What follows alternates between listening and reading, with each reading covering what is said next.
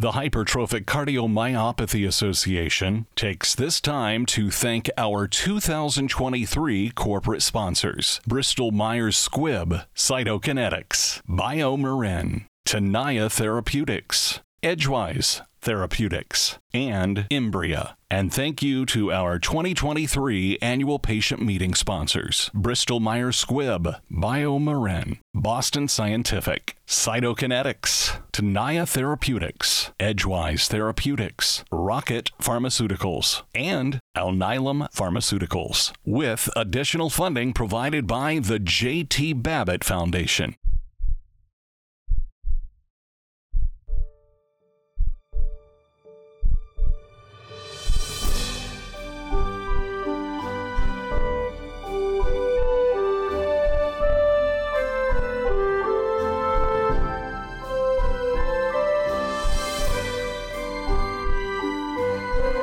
Morning, everybody. It is July 7th, 2023.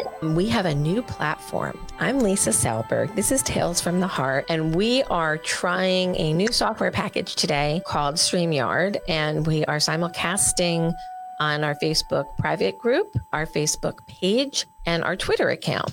In the future, we will also be using YouTube and our LinkedIn account for Tales from the Heart. Today, I am doing something a little different. Um, our regularly scheduled guest today was Dr. Harry Lever, and he was unfortunately um, detained with a, a little bit of a medical issue. He's fine, but he couldn't join us today. So I decided that we had a little technical difficulty back on June 16th. We lost the content. So I thought we would redo June 16th which is the anniversary of my sister's passing. And I took the time to tell a little bit of a backstory about the HCMA and what we do. So today I have invited Joey Graham, who will introduce himself and explain exactly why he's getting the chance to interview me instead of me interviewing somebody else. So, Joey, how did you land in this seat? It's been a fast ride. It really has, Lisa. Um, I was just looking the other day because I got my actual date for my surgery at Cleveland Clinic in August and I thought, gosh, these 400 days, my whole life has changed. I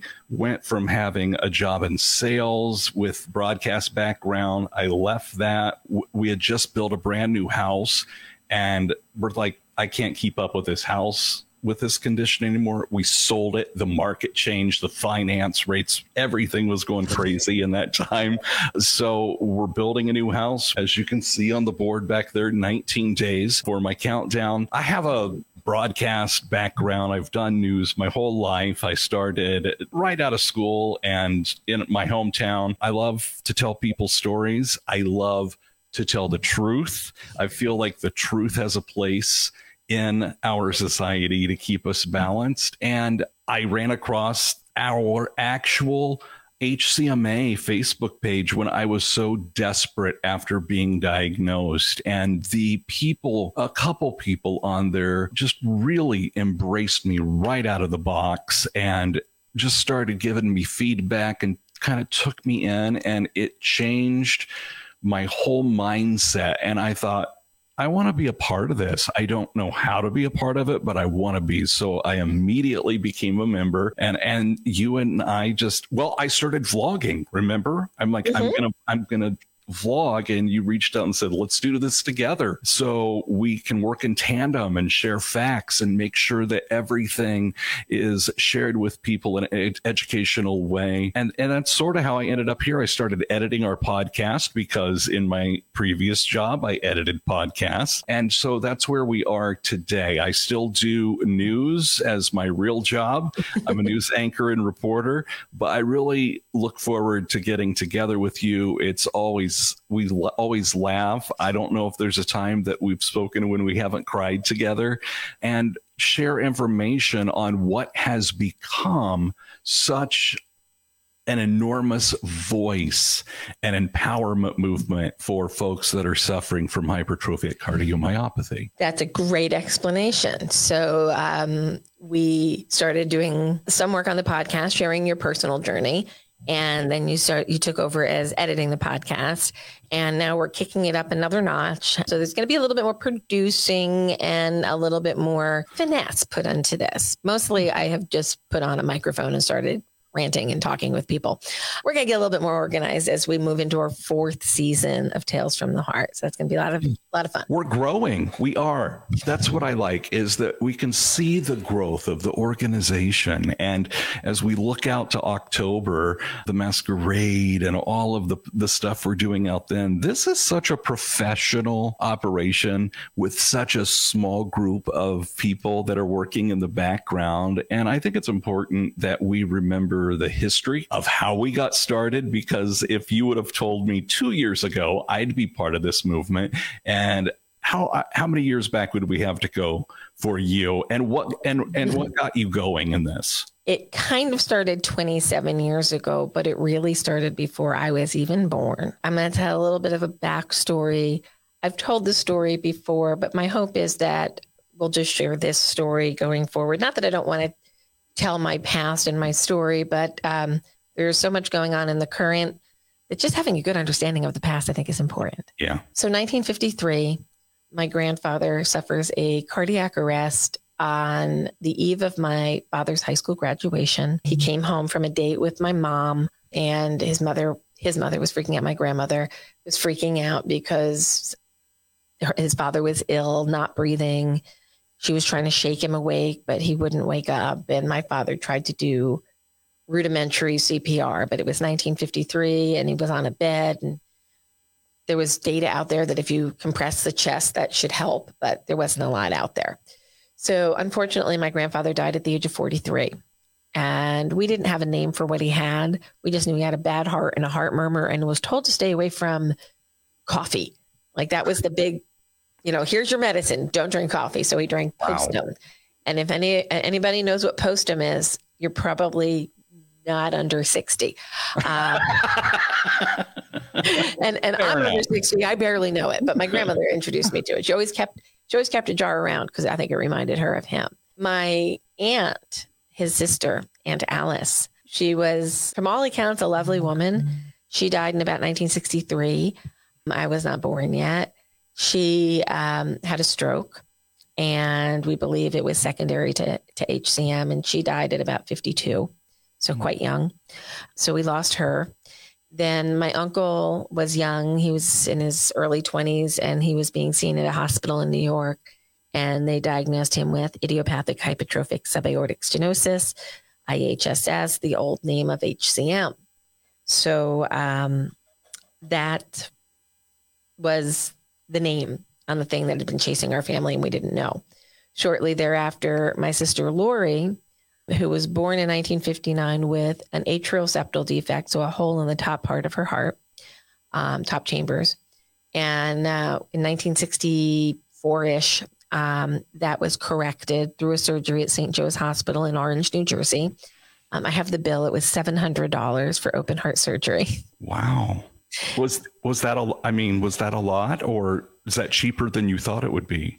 I, I thought it was incredibly cheap for yeah. open heart surgery on like a brand new thing. I, will find that. I'll put it up online. I I actually have the. It's a handwritten bill. Oh my god! And it's just like heart surgery, seven hundred dollars. Yeah. it's like so random. So um, that was Lori as a little one. As she was an early teen, they also diagnosed her IHSS. And then in 1980, in a school physical, a murmur was detected in me. And then I was diagnosed at the age of 12. So um, when I was first diagnosed, I was told, oh, yeah, there's really not much we can do for this. CPR probably won't save you. Um, have a nice day. And I will never forget those words and the, and just how cavalierly he said them. He didn't mean to be awful. He was a nice guy. We, yeah. we remain friends to this day, but it was he was not a pediatric cardiologist, and it was kind of an odd way of telling a kid, "Well, don't worry about it. There's not much you can do anyway," which in 1980 was actually the truth. So I thank him for the truth, but it was a little hard to hear at 12. So things were quiet for a while in the family, and then they weren't we kind of start in 1990 where everything started getting a little bit chaotic with HCM in our family. It was May of 1990, and I developed a toothache two days before my wedding. And it was not just like a little toothache. It was, damn, I have a toothache. So I went for an emergency root canal two days before my wedding. Nice. My biggest concern was, will my face swell and will you be able to see it in the pictures? Right. Okay. course. This is, I was not thinking of what are the implications on Right. tooth thing to my heart. But it turned out that I contracted endocarditis during that dental Wow. procedure. And that led to an infection that endocarditis is a bacterial infection that grows inside your heart because it likes warm, moist areas to grow. And the bacteria actually grows on your mitral valve. And then I lost little clots of that. So I started to have uh, TIAs and a few strokes, a few strokes, not one, a few. Right. I never actually got a total number on them. There's damage in, in several areas of my brain. So anytime I forget anything, I say, but I have brain damage. It's just a stroke. Right. joke. Only we can get away with jokes. Right. Dark, little little dark, but we can do it if we've been there. It, it, yeah, we're allowed to make jokes if we've been there, Yep. and I've been there. So that that happened early on, and I ended up with a Hickman catheter, so it goes in your chest and it gives me antibiotics for seven weeks.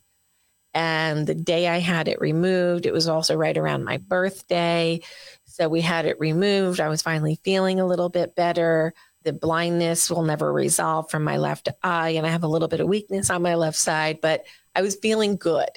And we went out to a comedy club went to Rascals Comedy Club in West Orange, New Jersey, and Rosie O'Donnell was the MC. Oh, fun. Yeah, it was it was early in her career. We did that. We came home and there was a message on my answering machine, and it was my mom. And my mom was very upset that my uncle Tom had just died in Montana. He'd moved to Montana in the late 70s and he had a cardiac arrest in a parking lot at a, an outdoorsman show and I believe it was Hamilton, Montana. How old? How old? He was 47. Wow. So he was pretty young. His kids were still in high school. Mom was in high school. My my cousin was in the military at the time. So they went home to to bury dad and and that was really sad. My grandmother went out, my father went out. And uh it was it was reality moment. Like HCM had hit twice that summer. I got really sick from a complication related to HCM. He dies. We're paying attention. My sister Lori had been struggling with some exacerbating symptoms. She that back in 1991 got her first pacemaker as part of a clinical protocol at the NIH, and then uh, the idea was to use dual chamber pacing to regress hypertrophy and to remove obstruction. Those were the two things that they were trying to do. Neither of them really worked out to how it was sold in the original protocol. However, there is a role for dual chamber pacing in those who are obstructed. So it has a little bit of help. You know, it's a little bit of a treatment, but not for many. But my sister started to develop atrial fibrillation after her pacemaker was put in. But she was only in her early 30s, so it's highly unusual. But she just kept kind of progressing in her disease. And it was getting worse. And she was hospitalized multiple times. She was in and out of AFib. She was on a lot of different medications about a year into her device, they wanted me to get a device. I'm like, she's got lots of trouble from her. I don't know that I want one. It's a little problematic. Yeah. Like, oh, no, no, no, no. She's an outlier. Nobody else is having these problems, and you should be just fine. Okay. I should be just fine. That's what we're thinking. Are you thinking though at this point beyond that you just have heart problems in your family? Like we're one of those families that are, you know, we wouldn't know for DNA checks and all that for years to come. But what are you thinking in your head that we just have heart problems in our family? I took them as an annoyance in the family history. I didn't take them as seriously as I probably should have at that point. I never knew my grandfather. So he was just a picture on the wall and some stories that were hard to tell. Things were, you know, I didn't define myself as a cardiac patient. I told people I had a heart murmur and I couldn't do certain exercises. That was it. An innocent heart murmur? Because that's what I was repeatedly told. I hate that term. I like inconsequential, I think is more accurate, but I do not believe that innocent murmur should be used to describe the murmur of an HCM heart. Yeah. So I was told that I had a murmur and a known cause, and the cause of my murmur was IHSS. So they didn't call it an innocent murmur, they just called it a murmur and IHSS, but nobody knew what the hell that meant. So So, we're talking devices now at this point. so I have a pacemaker at the ripe old age of 23. and I am the youngest one by a long shot in the pacemaker clinic. Um, and they all looked at me kind of crazy when I would walk in. And I have some really old technology. We used to take like an actual handheld phone, and you would plug in your your um, you put electrodes on. You'd plug them into this box. You would take the phone. You would put the phone on the box, and your pacemaker would transmit through the phone lines. Like a dial phone, like, Like a, a dial up phone. wow. like even before modems and stuff. So it was really kind of okay. quite advanced technology for the Yeah. time. Yeah. So I had that for a number of years, and things were relatively quiet from 90. Well, Lori was in and out of the hospital a couple of times. I was in and out of the hospital a couple of times, but generally it seemed quite normal and quiet. And then um, 1995 happened. And this is where my sister goes into advanced heart failure, but nobody notices it. They over medicate her. Nobody's paying attention.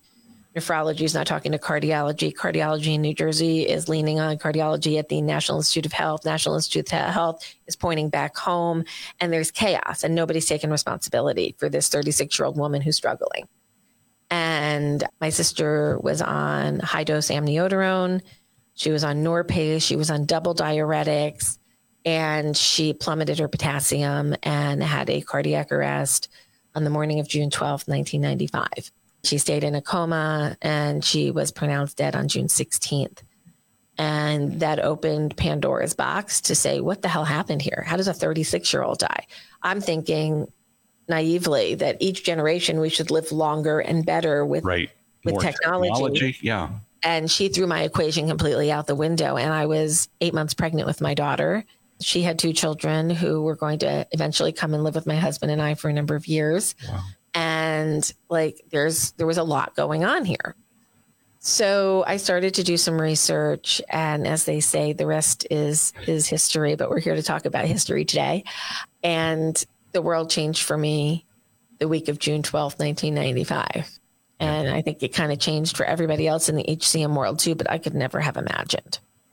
No, I mean, uh, looking back, this place kind of relied on this place, and this place relied on this place. And as patients, we just trust that, right? We, we, we trust that everybody's communicating and that we're getting the best advice. When I look back on my journey, that's it really mentally took part of me away looking back on that journey because I trusted the system at the time and didn't really question. And I've learned that we should have a voice through all of this. So I would assume at this point with Lori, Lisa has some questions that she's writing down and ready to ask. Where was I at that point in my life?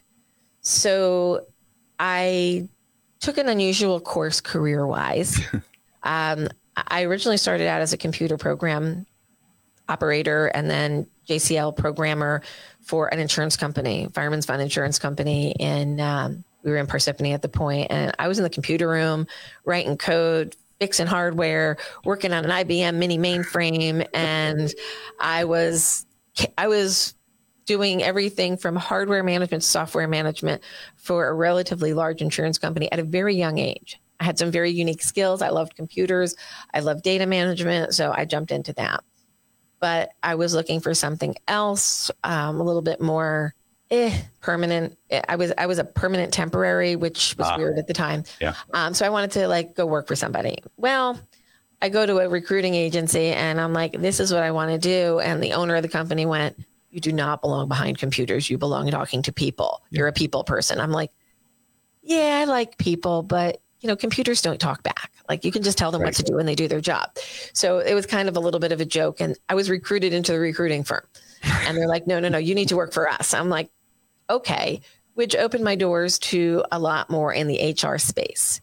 So I was an external recruiter, loved it really, really, really enjoyed that work and meeting all those people and those companies and seeing how each structure worked. And so I really got involved with like organizational development. How do you build up your computer operation systems and data managers? And I really got into that. But then I decided I wanted to be more part of a company I didn't want to set something up for somebody else and populate it and run away. I wanted to be part of something bigger. Yes. So I took a job internal HR for a company that sold antique and classic automotive parts for American cars. Cool. Because that makes all the sense in the world. Well, it sounds fun to me. I like, I mean, that sounds fun. It was a lot of fun for many, many years. I worked for two very eclectic gentlemen, Fred and Dan Cantor. Thanks, guys, who gave me some space to build out a nonprofit when I was still working in HR.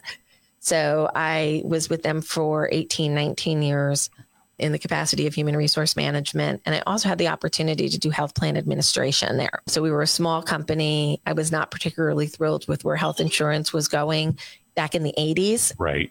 I, I, was aggravated at how it was developing then. And right now it's, I'm sorry to say I did not solve that problem. It got worse. it got way worse, people, but it was bad. But our prices were going up 33% a quarter. Hmm in 88, 89. A quarter. A quarter up 30. Every we would be billed quarterly, and each bill was going up by about 30 to 35 percent. So I'm like, this is ridiculous. We could spend this money much more efficiently. So I looked into something called self insurance. So we bought into a network and we bought stop loss insurance on individuals and stop loss insurance on the plans. And we hired the administrator to actually process claims mm. and follow a policy and provide health care to our staff. It was a novel idea, I tell you. We actually put the doctor and the patient at the front and we beat the market 17 out of 18 years. That's awesome. And that was pretty it was pretty cool to be able to write the policy, manage the policy and coordinate and help patients, meaning the staff, find the care that met their needs the best. And I, I, really enjoyed that part of my work. I do miss part of that, although the world has changed exponentially since I left that world in 2005.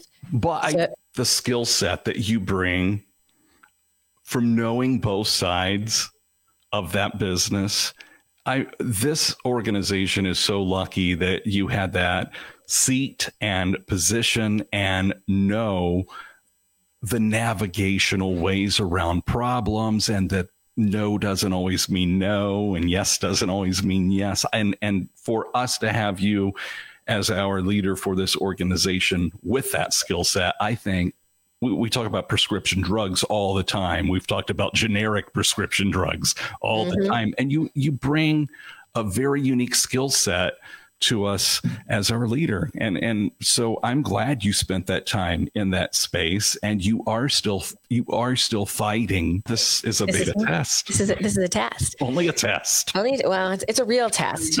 it will be graded on this one. Grading on a curve. That's exactly it. So my background was HR. My experience is dealing with people and conflict and resolution. So that's the other side of HR and finding the right people for the right jobs at the right time with the right set of of skills, ability, and nuance. So I like people and I like to try to keep people safe and alive. This is this is like really kind of important. I was there from 88 to 2005. I actually started that job on 8888. You don't forget that. um, and my birthday was the very next day. So that was kind of fun too. That's the early career and the mindset that I came from, which was how do you structure teams? How do you get things done?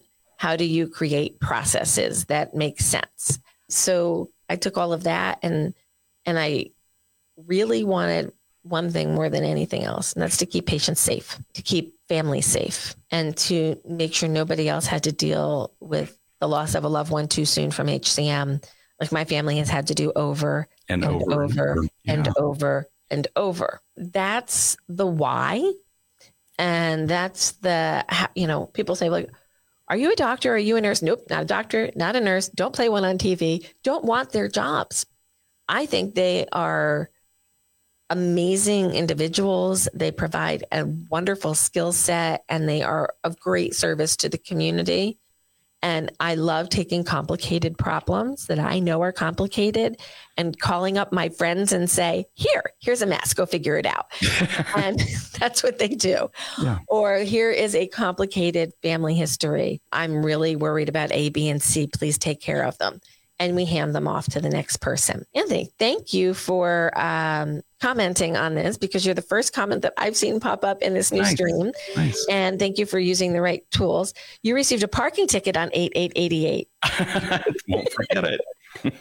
well, I was starting a new job and I was very excited on that day. So I'm sorry that you had a bad experience on that day. So that's kind of the family and the who I was to, to start doing what I do. One of the things I admire about you the most is that you are in a seat where you are able to help facilitate change. I look at some of the people you bring onto this podcast and even some of their family before was involved in this fight. That's how long it's been going on, but it's finally like culminating into where we're making a difference and we're putting pen to paper and exciting announcements are are coming up. In fact, I remember I, I stick on this thing and one of the first podcasts in January you said 2023 is going to be a really, really big year for HCM. And we're halfway through the year, and I feel like there are some announcements that are still out there coming that are pretty exciting. There's a lot happening. There's new drug trials. We we've received a new sponsor this week. It's a company nobody's probably heard of yet, and they're developing the third generation of myosin inhibitors and we're starting now and they have some pretty exciting stuff coming we have genetic therapies coming later this year. There's there's no lack of invention and development and new thinking. We're getting smarter. We're using all of our resources and the care of those with hcm in the future is going to be more complicated to pick the right tool from the toolbox for each patient. More but, choices, yeah. But we got choices. But we're going to have more choices, and we're going to we're hopefully going to live better lives. Talk about the centers of excellence and how those happen, because I remember when I first joined. One of the first things you and I believe it was Sabrina's was like, you've got to get to a center of excellence, Joey. That is where they have the most knowledge. That is where you have your higher volume surgeons and doctors dealing with this. How did all that come into existence, the centers of excellence? It's a great question and a timely one because, like most programs we have, things evolve. I was a patient at the National Institute of Health from about 1987 through probably 1995, six. And then everything kind of fell apart my sister was a patient there. They had a clinic. They ran it a couple days a week, and every patient with HCM from around the country would go there because nobody else knew what to do with us, and they were trying to figure it out. And there were some amazing people there in the day. Amazing. Eugene Braunwald was one of the ones who started the program. Dr. Morrow created the myectomy. Uh, unfortunately, I never got a chance to meet him. He died um, back in 88. So um, there we are in 88 again. Um, so there was there was a lot going on at NIH at that point, and there were a couple of other programs around the country that had programs for HCM, and were doing the surgery that they were taught by Dr. Morrow. Dr. Maron was there at the time, but then there was a big shift, and they went a different route, and they got rid of some existing staff, including Bill Roberts, who we know passed about a month ago, dear friend of mine as well. He was at the NIH back in the day, and they had a really amazing program, but it broke. And they brought in some other people who basically shattered the program, and and because of the actions of a few people, mm-hmm. the whole program was kind of destroyed. It's not that an institution institutions are great, but people make up institutions. Yeah. And if you get a bad egg in there, it can really damage the reputation of an institution as well as a program. So the NIH program kind of died, and and I might have actually sued the United States of America for fraud and misrepresentation. Wow! And it was kind of a big deal, and that program was no longer available for us. So then there was nothing, right? Cleveland had a small program. Mayo had a small program. Mark Sherrid had a small program in New York City at St. Luke's at the time.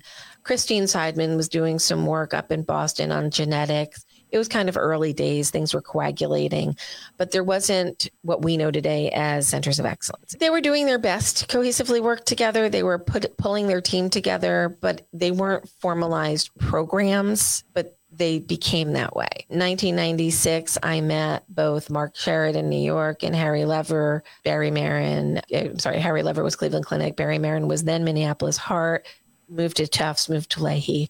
There were a number of really smart physicians who were trying to build up practice. And I started this new thing it was called a website, and you had to go to a web browser to put in a URL. Yeah. We had to start with www dot. But you were so, a computer coder, so yay for us. There you go. so I took my geeky computer girl place and I grabbed a book about HTML programming, which was about three inches thick. And I sat down with the book and I figured out how to program my first website in 1995. Wow there was no WYSIWYG back then. It was it was hard code, and I really enjoyed that as like a little side gig because I got to get my computer chops back on. so um, we developed the website 9596 and I started relationship building with some of these docs, and I would people would say, Where do I go for care? I'm like, Well, I know this guy here and that guy there. And people were getting on airplanes and going to these people that I had found and vetted and said, I I think they know what they're talking about based on everything that I'm learning. So here, here's somebody who may have some value to you.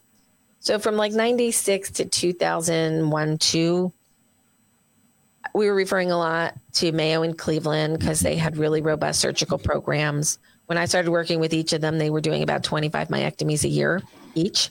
And now they're doing over 225 a year. And we have a steady stream because the whole country now knows here's high volume. We did the same thing with um, the Tufts program, which then moved over to the Lahey program, and they're now doing you know over 100 myectomies a year, and NYU as well. But not every program has a really skilled surgeon, so the programs look a little different depending upon the city you're in and the expertise. But bringing together imagers, heart failure docs, interventional cardiologists, electrophysiologists, geneticists, and building teams was critical to the development of the concept of a center of excellence. So then around 2004 5, we started looking, saying, you know, the Tufts program was kind of like the new model of an HCM program with this very focused team. And they started to develop out very quickly and they did really well. Other people started calling saying, How do I do that? And I'm like, Well, here's what we've done and here's what we're doing. And the first 12 programs that we started working with, they didn't go through an application process. They didn't go through a review process. It was relationship building and talking. Um, then around 2005, we structured the center program and it continues to evolve today. We want to know who the players are, who the administrators are. Does the institution support the programming? Um, are we able to grow? What kind of support staff are available? How fast can you get an appointment? What's the turnaround time on you know device implants? Um, do they provide genetic therapy or i'm sorry genetic testing options in house all of those types of questions started to be answered. And now we continue to grow and we want to see health equity represented in all of our centers. So we want to make sure that the faculty looks like the demographic of the community that they're serving so we want to see people from all different walks of life on both sides, treating and going for care so that we can all talk together comfortably and really understand each other. Yep. So um, centers continue to grow. We're about to announce two more by uh, September. So by September, we'll be at 50 programs. Nice, which is nice because depending where you live in the country, some people are a little closer to the centers of excellence and some people are not. And I know we've grown as an organization to where we can assist people in Lori's name, and we can get into that when you're ready. But uh, you talk about bringing all these experts together, Lisa. One thing I noticed I had an echo in a community based hospital, and I'm not trying to say anything bad about the community hospital because I eventually got where I needed to be. But the way they looked at my echo and the way that my doctors at the Center of Excellence, and I go to Cleveland Clinic, um, they saw two different things. And it was dramatically little nuances, right, that changed my treatment. Can you Yep. talk about that? That they're Yeah. looking they're looking at an echogram or an MRI and they look at so many that they just can look right at it and pick it out. I, I think, you know, I just came out back from a meeting of the American Society of Echocardiography, and we had a special meeting just about HCM and what we need to do to improve things there. Um, if you go to a community cardiologist, God bless the community cardiologists. We love and respect you all. However, the echoes that you're going to get there are they're probably taking about 50 images of the heart, which is nice. It's a lot, but with HCM, it's not enough we need more images of the heart. We need different angles. We need to make sure that we're seeing what we think we're seeing, um, that wall measurements are accurately measured. We want to make sure that the quality of the read is as good as the quality of the image itself. So when you're going to a local community doctor and they're doing the echo in their office and it takes 15 minutes on the table and the doctor looks at it for two minutes and says, Yep, we're good. For what he looked at, you probably are. But if we put you through a protocol at an HCM center, they take the equivalent of about 200 pictures. So if you're taking more pictures from more angles, you're going to see more things. Yeah. And HCM has been given over 75 different names over the years because Wow. every, every time somebody sees hypertrophy in a different area of the heart, they named it. Okay. So we got lots of names because the heart can look very, very different in, in HCM and all be the same disease process. Would you say the new ones like the Apex or So we couldn't see the apex of the heart in older echocardiograms because there was just you didn't see it. You couldn't get the good image of the apex. So all of a sudden, apical HCM sounds like it's it's popping up everywhere, Everywhere, and everybody has this new apical HCM. It's not new. Apical HCM has existed probably as long as people have, but we can see it better now Yeah. because we have better imaging, not only with echocardiogram, but with MRI. Um, some of the things that we discussed in this meeting um, with the American Echo Society was you know normal values. Everybody's using the same like normal values whether you're a small woman or a large man.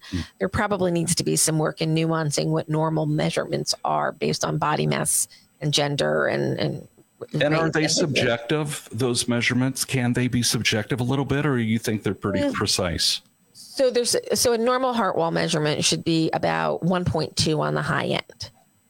But we're using that 1.2 being normal for a four foot 11 woman and a six foot five man. yeah And that doesn't make a lot of sense. Like the rest of the body isn't the same size. Why are we assuming that the heart walls are going to be the same Right. size in these two different experiences of humanity, right?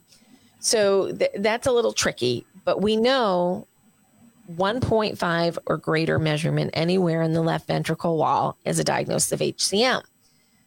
But are you really getting 1.5? Is somebody over measuring? Is somebody under measuring? This is where expertise, nuance, and, and reproduction of results matters. And when you go to a high volume center, they know exactly how to measure what to look for, and they know how to tease out obstruction. Obstruction is not always present in a resting state. Right. I think that's important because the conditions under which your tests occur aren't necessarily the conditions you're having symptoms, right? Correct. That's a big deal. Correct. How common is how common is our disease? I know that's changed some over the year. Years. So when I started, we thought it was one in 500. Um, so we now know because that was based on echo data. And here's the easiest way I can explain this to everybody. If you had a TV in 1980 and looked at the picture on that TV, it looked okay.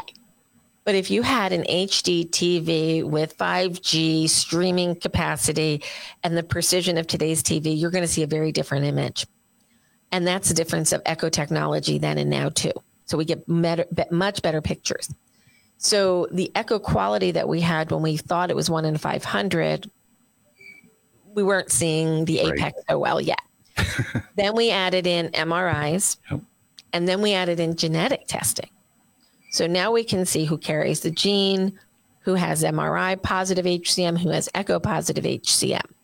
So when you pull all that together, the numbers are going down as close to one in 200 um, worldwide. So we're looking at between one in 200 and one in 500. We kind of been, excuse me, using the terms uh, and the numbers one in 250. It's not on the, the most aggressive edge of diagnostics and it's not on the most conservative. It's kind of in the middle. So we're thinking like one in 250, which means there's about 1.3 million people in the United States with diagnosable hypertrophic cardiomyopathy. And there are only about 150,000 of us currently identified and treated. Yeah, and not all of us need new hearts, but no, no, no. That's even smaller number, correct? Yes. So I am a very rare. I'm a very rare. I did not expect to be a very rare, but I'm a very rare. About 5% of people with HCM will move on to transplant. Um, this can happen to the young, middle aged, or older person. Um, we have a couple, what I call littles. I know, like kids are kids, and I know kids sound, you know, so casual, but littles to me are they're little humans, yeah. right? They're littles. Um, so we have a couple littles right now waiting on hearts because theirs are just not good enough to keep them going through adulthood. So um, we have a number of people waiting for transplant right now. It does kind of hold out to about 5% of our population, um, but they're the rares. The yeah. majority will live long, normal lives with their hearts.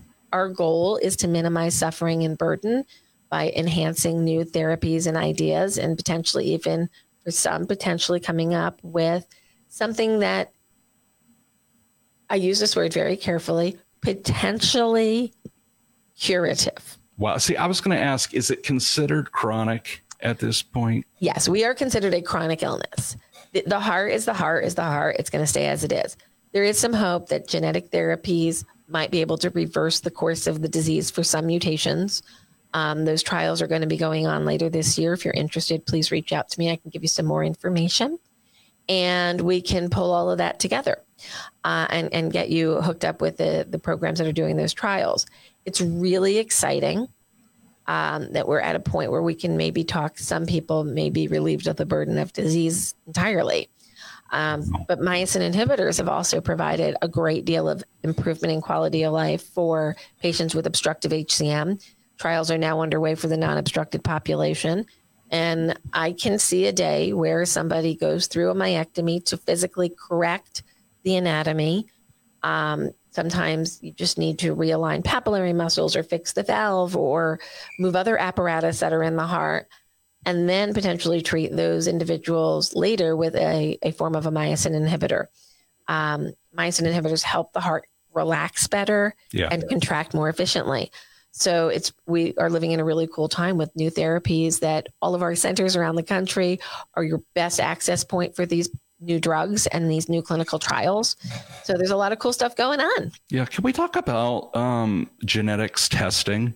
Uh, mm-hmm. Uh, um, I, I, my experience, I've tried to talk to my family about it, and I I can't get a lot of traction with some of them, and they have littles, and um, it is a hereditary disease. And just can you touch on that some? I know that that can be a hot cold issue, but it's important to at least put it on the table. So I will talk about this in two two ways: genetics and clinical testing. So for years before we had genetic testing, we would just rely upon the echocardiogram an EKG and a checkup with a cardiologist to see if there was anything abnormal present. Um, and that is still a very good path for people to go on if they don't want to go through genetic testing yet. But genetic testing, if I'm able to identify the gene in Joey or my gene, then I can use that information to screen the rest of the family to see if they carry the same genetic mutation or not. And if you do carry the gene, then we're going to kick up surveillance and we're going to watch you closely. If you don't, you don't have to worry about this anymore. If you have the gene that runs in your family. Right now, only 40% of those who we test can we find an identifiable genetic mutation that is believed to be causative. Um, 60% we don't exactly know what's going on. We expect that there's something called polygenetics meaning more than one gene is present. And when you put them together, two or three or four of those genes together, they become a bad actor and they make the heart too stiff and too too rigid. Um, and we're still learning about that right now. Yeah. But in a family who has a diagnosis of one person with HCM, we use genetic testing for the following reasons.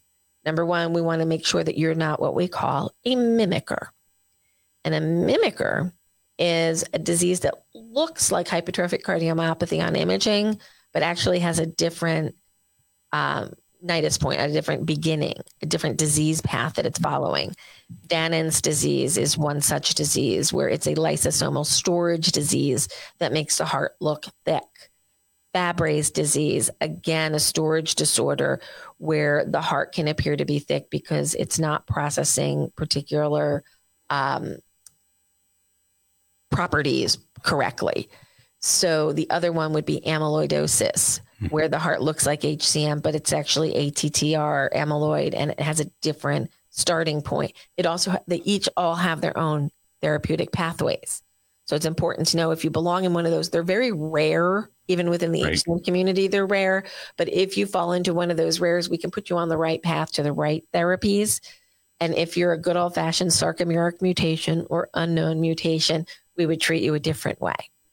If somebody's listening or watching today and they're hearing all these big terms, and mm. I remember the first time I remembered how to correctly spell hypertrophic cardiomyopathy, I was so excited. But uh, these are big words. What are the what what are the symptoms if you're listening today? I, I know there are different ones, but if you have certain things, what really should you bring up to your doctor? I mean, again, I heard I have a murmur or I I would get short of breath, right? Like especially when I was dehydrated or mowed the yard or took the trash down to the driveway. And I didn't find out till I was 48 years old that I had this problem. So for people that are listening for family members or themselves today, what are some of those red flags that you should have checked out?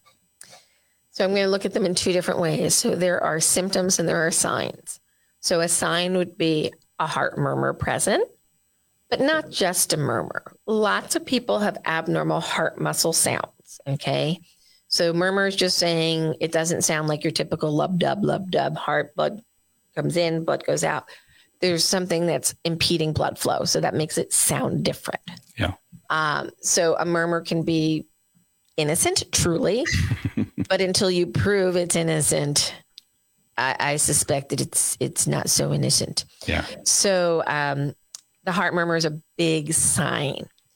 Exercise intolerance in an otherwise young, healthy person is another sign that something may not be right. So think about that family history of atrial fibrillation, sudden cardiac arrest, early heart failure, transplant, even if you don't have names to put on the diseases that cause these things, you know, that story that you heard about Uncle Joe who, quote, had a heart attack in his late 30s, early 40s.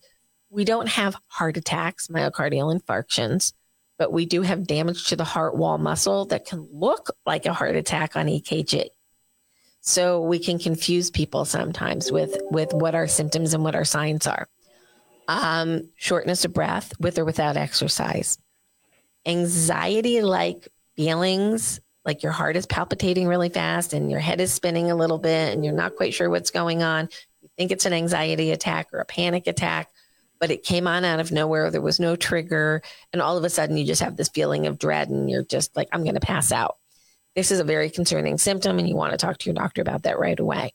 Could be an arrhythmia, could just be a run of PVCs, premature ventricular contractions, non life threatening, abnormal heartbeats. So there's lots that can go on there. So other things that can happen is you can get just tired a lot. You oh, yeah. can't get enough sleep. You might feel chest pressure. It's not your typical in the center of your chest could go up into your throat, the bottom of your throat. You can feel like there's like a bump in there and it's pressury. It could be in your upper shoulders, your neck, or your jaw. Women will get chest pain in neck and jaw very frequently. And still, people don't understand that that could be a cardiac issue. Yeah. So th- those are the big commons. Um, other things can be just this feeling of lightheadedness that can go with the disease Um, fainting can can occur in some people. Mine's almost fainting. Like I almost Near syncope. faint. Yes. Fancy words for almost fainting. There are two reasons we faint in HCM. One is hemodynamic. So if you're obstructed and that blood can't leave the chamber properly and it gets stuck, if there's enough of a delay in the blood getting to your brain, your brain could get a signal like, we're not getting any oxygen up here. We're shutting down for right now. And boom, you're down. Um, that's a hemodynamic faint. You tend to feel those coming on and you have a choice. It's sit down or fall down. Right. I highly recommend the sit down part. Yeah. Um, and typically they resolve quickly. You'll have a little sip of water, lay down for five minutes, get up slowly, and resume your day, and they typically are fine. That's a hemodynamic faint generally, and you need to discuss your faints with your doctor. The scary, scary faints are the ones where you don't know how you landed on the floor, but you landed there Yeah. and you have no recollection and it's just very quick. And that tends to be more arrhythmic based. So you want to know what's happening when you're feeling about to faint. And you want to talk to your doctor about that because the treatments are very, very different. And sometimes if a doctor hears, oh, I fainted and I have hypertrophic cardiomyopathy, and you're going to a local guy or girl, and you're not consulting with a center of excellence, you could find yourself in the pathway that you might not necessarily belong in. Yeah. If you're having But that was my mom. yeah. If you have a hemodynamic faint and they put in an ICD to protect you from sudden death because they think that you had an arrhythmic faint, Yeah. that gets a little complicated and you may not need the ICD and you might need to treat your, you know, obstruction as a primary issue. What about diet? Because I, I think a lot of times people are, there was almost like this shaming when I first learned that I had this problem in the community hospital that, you know, it, if I would have eaten better and exercised more and done all these things, this could have been prevented. But I'm not sure that that's necessarily true, is it? Yes, no, and maybe. Right. And here's the yes, the no, and the maybe. Diet's always important. We want to maintain a healthy weight.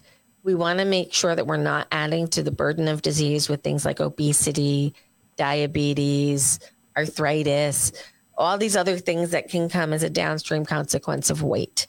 Um, so we don't want to put weight on because it makes our heart work harder. Yeah. So, does being overweight cause hypertrophic cardiomyopathy? No, it does not, but it doesn't help it either. Right. So, we want to try to keep a healthy weight. So the We want- plumbing problem that you have, the plumbing problem when that starts getting bad, and you have HCM, I mean that you're really going to start to see some trouble there. I think that's where the diet and the things come together. But if you eat the healthiest and you run and you're active, and it, it, it could, there's nothing really you can do to change it other than medicine, right? Or surgical outcome, just the, the hypertrophic cardiomyopathy part. So, no, you, you cannot diet away or exercise away your thick, stiff heart. The problem is in the cardiac sarcomere itself. Ooh, big words. Yeah. Okay. What the hell am I talking about? Inside your heart. So, like, let's just, you're looking at a human body. We know where the heart is. Let's go inside the heart. You know, you have four chambers, you have valves, you have papillary muscles, you have chordae tendineae, you have all of these pieces of your heart, and it beats. That's not where our problem is, it's deeper. So, it is believed at this time that the cardiac sarcomere, the contractile protein that tells your heart to contract and relax, is abnormal in hypertrophic cardiomyopathy. We are hyper engaged. And because you are hyper engaged, all the myosin heads inside that cardiac sarcomere are digging in and they're fighting and they're they're working really hard. So most people have a rowboat for a heart with two oars and they go in the water and they go merrily, merrily, merrily down the stream. And we have a sculling team that has the muscle bound guys that are digging in and they're competing for the Olympic gold all the time. So, so that's where we're different. Bigger, So the the heart doesn't exactly stronger. bigger. The cells themselves get a bit stiffer, and between the cells, you have collagen, and that collagen can turn fibrotic, and then you can lose a couple cells here and there, and they kind of die off and they cause scar. I was going to say, that the scarring? Yeah. So you have this interstitial fibrosis that can occur, and then these scars that can occur, and no food that you eat is going to change this mechanism inside of the heart itself. Beta blockers, calcium channel blockers, sodium channel blockers, antiarrhythmics, they treat on top of that. The new myosin inhibitors treat the core and they go down into that level, which we never did before. This is no. a brand new type of med. Hydration can play a part though. Hydration is critical. You want to stay hydrated. If your heart cavity gets dehydrated, it collapses on itself because it doesn't have enough volume. And our hearts are stiff enough as is. So when you're dehydrated, your heart has to work harder. So we want to keep good hydration. So water, water, water, and then some more water. And then when you're tired of water, have some more water. Yeah. Um, just watch your sodium. There, yeah, exactly. There's so much more we could go into on this only because we've learned over the decades of all the hard work and we've built on everybody's work to get to the point where we are today. But before uh, we wrap up, let's let's just end on some positive notes of some things. Yeah, what what's coming up that's exciting for us? So I, I think what I want to talk about just for a minute is how we've created program channels here at the HCMA. Um, going back to Lisa's HR background, like we have our intake coordinators and we have our navigation call. So everybody's welcome to call in. They can do an intake. They can become part of the patient registry if they want.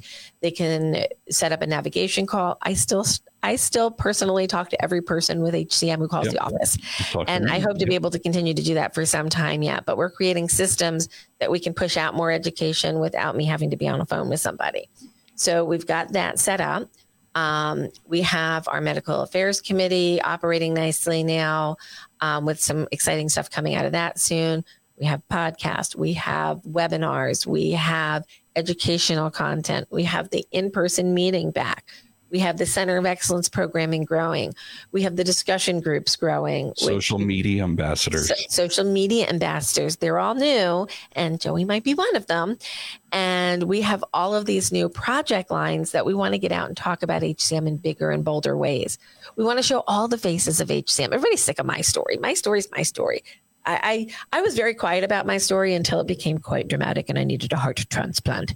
So then I talked about my story a lot and everybody wants to hear it. But it's not about me and my story. It's about families like mine and yes. Joey's story and everybody else's story, which is why we are really doubling down on this ambassador program. We have 24 starting ambassadors for class one. We will add them as we go along and we figure out how to best do it, right? We're building a new program. And I have the most amazing team here at the HCMA. Elena Morgan does, um, she's my assistant director and she's doing her grants and contract management. Stacy's doing our Center of Excellence coordination. Linda Montgomery is our client intake coordinator and she's a patient advocate. And uh, Sabrina, who's out in California, she's part time, but she does, she's a member of the tribe. Ross Hadley, who is our project manager and keeps all the pieces of the puzzle together so it doesn't break. Olivia, who is doing our, our media and our graphics in house now. Carolyn, who has been with us for like, I don't know, 18 years now, and she does all of our membership packets. And we have a new magazine coming out. We do. Um, we do. It should be out um, for October. Um, I'm putting the final touches on it. So instead of you guys getting handouts and like one pagers in your new membership kits, we're going to have a twice a year magazine and there's going to be some stories of patients and some experiential stuff um, and some of our services and some education um, and some goofy stuff too because it's kind of like people magazine for people with hcm yeah. um, so we, we've got programs. We have project lines. We are trying to do more in health equity. We want to find more black and brown families with hypertrophic cardiomyopathy. We want to make sure that we are inclusive to all communities no matter what your belief system is your heart is your heart. We're here to take care of the heart. How you want to do that? Well, that's called shared decision making, and you can make some choices there. But we want to make sure everybody has the information to make the best choices for themselves that are in line with their wants, needs, and that of their families. One thing I like to look at as a barometer of how we're headed is people putting money into support what we're doing and we're getting more sponsors because these stories we're sharing and information are important and people are really starting to recognize that. So our sponsors and those sponsorships are very important for what we do.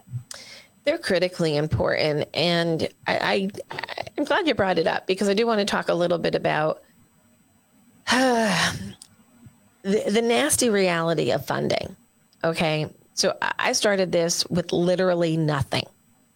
No, no angel donor, no sponsor.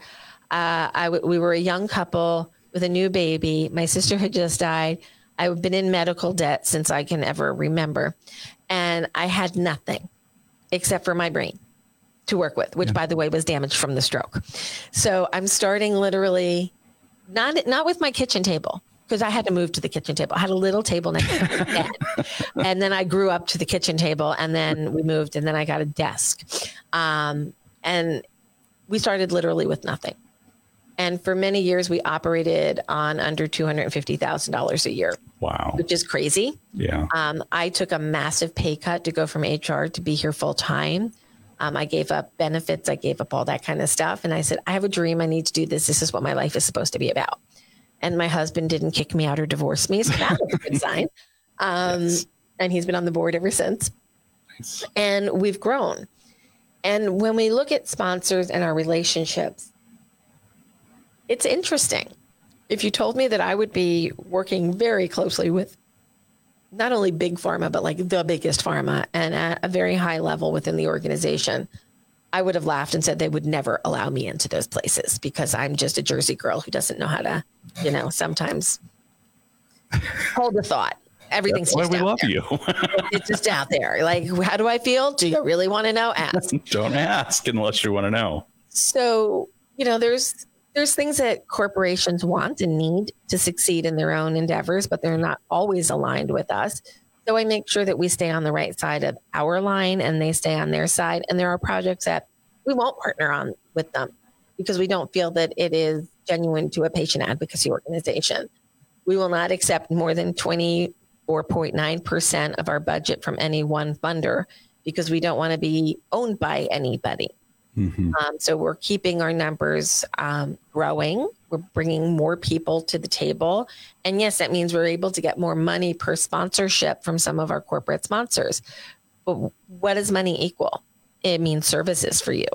It means I can hire a new patient navigator. It means I can hire somebody to take care of a particular project line. Um, I met, I failed to mention Julie Russo earlier when I'm talking. I know. I was going to miss. I, I was going through the list. You. you asked me a question, and then you like we forgot. We're like uh, shiny objects, and we get distracted. We get distracted we very easily. Yeah, we love Julie, um, and Julie is our volunteer coordinator. And we have so many wonderful people that want to donate time and resources, but figuring out what jobs to give them and how to align that and how to bring teams together yeah. from volunteers. That's a whole workflow in and of itself. It takes time, it takes money, it takes knowledge, experience, and and understanding the uniqueness of the disease. Like when somebody says, I want to volunteer and I'm going to do this group, but I just landed in the hospital, I'm in AFib and I, I'm going to be here for a couple days. I can't do it. We don't want those people to feel like, oh, you can't volunteer because you might be sick a day. We like to have a second in place for that person. So we've teamed up our discussion group leaders. So if they're having a bad day, their, their partner can help. Um, so we have to think of all of those things as we're developing volunteer opportunities and as we work with our sponsors what's right what's not right. You said something as we started this. You like to report and tell the truth. Yes. I like to be transparent. Yes. Um, i take the responsibility of the finances incredibly seriously. Like i just bought this new platform but i'm going to we may pivot all of our stuff to here rather than Zoom because this may be more efficient and we might do our webinars here and I might save a couple bucks by doing it. So you want to make sure that you're being a good steward of all of the the resources that we have and that we're being really respectful of any dollar anybody gives us. Yep. And one other thing, I know we're short on time, but I just want to I mention it because I'm so proud of you for getting us to this point, but not it's not just the money that we've gotten to help advance us and our cause it's also the seat at the table at some of these humongous medical discussions where we were underrepresented or not even rep, not even in the room and now we're at the table and part of the of the discussion and i think that's important to highlight. We have some very unique opportunities coming up in a whole different space that I've always wanted to be in because I think we could do so much good here. Um, I have, I'm working on relationships with two major health insurance companies. And if, okay, so HCM patients, we are everywhere. We sit at every table in every type of work in this country and beyond. And when you get the right people who happen to hold the right titles and happen to have a disease that you're representing, right. and they say, I want to use my voice to help because I'm in this position now. And I have one of those people in one of in a very large insurance company who we're going to work with. And then I have another relationship with another payer system that has a center that's going to be coming into system. And we want to help them take their own patients and get their patients to their own center and create systems to do that. Um, there are a lot of HCM patients that don't really understand what having HCM means. Yeah. And they so many times, and you've seen it in the in the social media threads that we run, um, people will say things like, "Well, seven years ago, my doctor told me my heart was a little bit thick."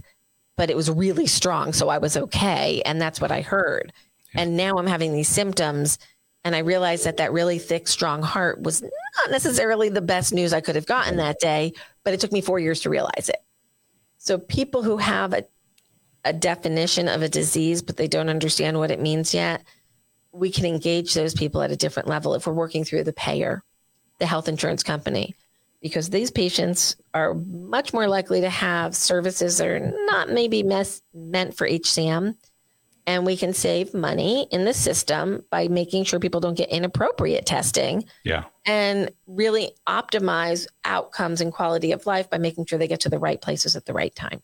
I want to thank you for the conversation today. Thanks for letting me sit over here and and and ask every random thing that pops into my head. I really do appreciate it. It was fun trying out this platform today. Yeah.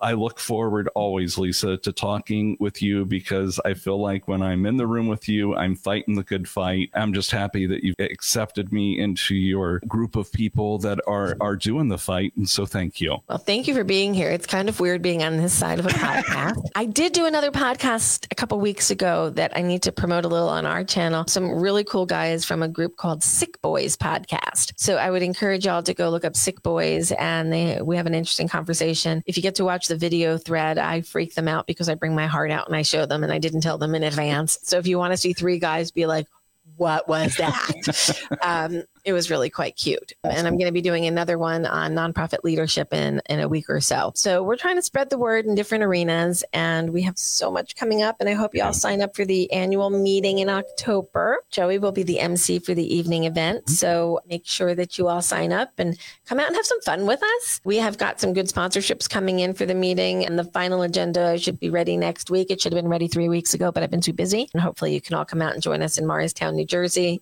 on October 21st 1st. And we have a really robust conversation coming up, including a lot of information on clinical trials, what's happened and what's going on and how you can get involved. We're going to move this together faster if we all are on the same page. So come out and get on the page with us. There will not be a virtual. People keep asking me. The cost of putting on meetings today is very expensive and it almost doubles when you put the virtual components in if you're going to do it well. So yeah. there might be some video content after the meeting, but try to be in the room because you get so much out of being in the room with this amazing group of mm-hmm. people. It's a good community if uh, you're affected to be a part of and you know it's it's kept me going and made me want to fight hard no matter how mm-hmm. my story ends in the world know that I was part of something that made a positive impact. That's how I feel we are as an organization and I, I hope folks will continue to support us and continue to support the cause. I I hope so too. Joey, thanks for the time today and letting me be on the other side of the podcast, which was a little unusual, but great. We were trying to do this in three platforms and see how it worked. We were on Facebook page, our private group, as well as Twitter. And this is our first video on Twitter. So, hello, Twitter. I hope you're doing well out there, Twitter. But otherwise, thank you all for joining us today for another episode of Tales from the Heart featuring Joey Graham. And Lisa, thank you so much. And everybody have a great weekend. And we'll see you next week with another podcast.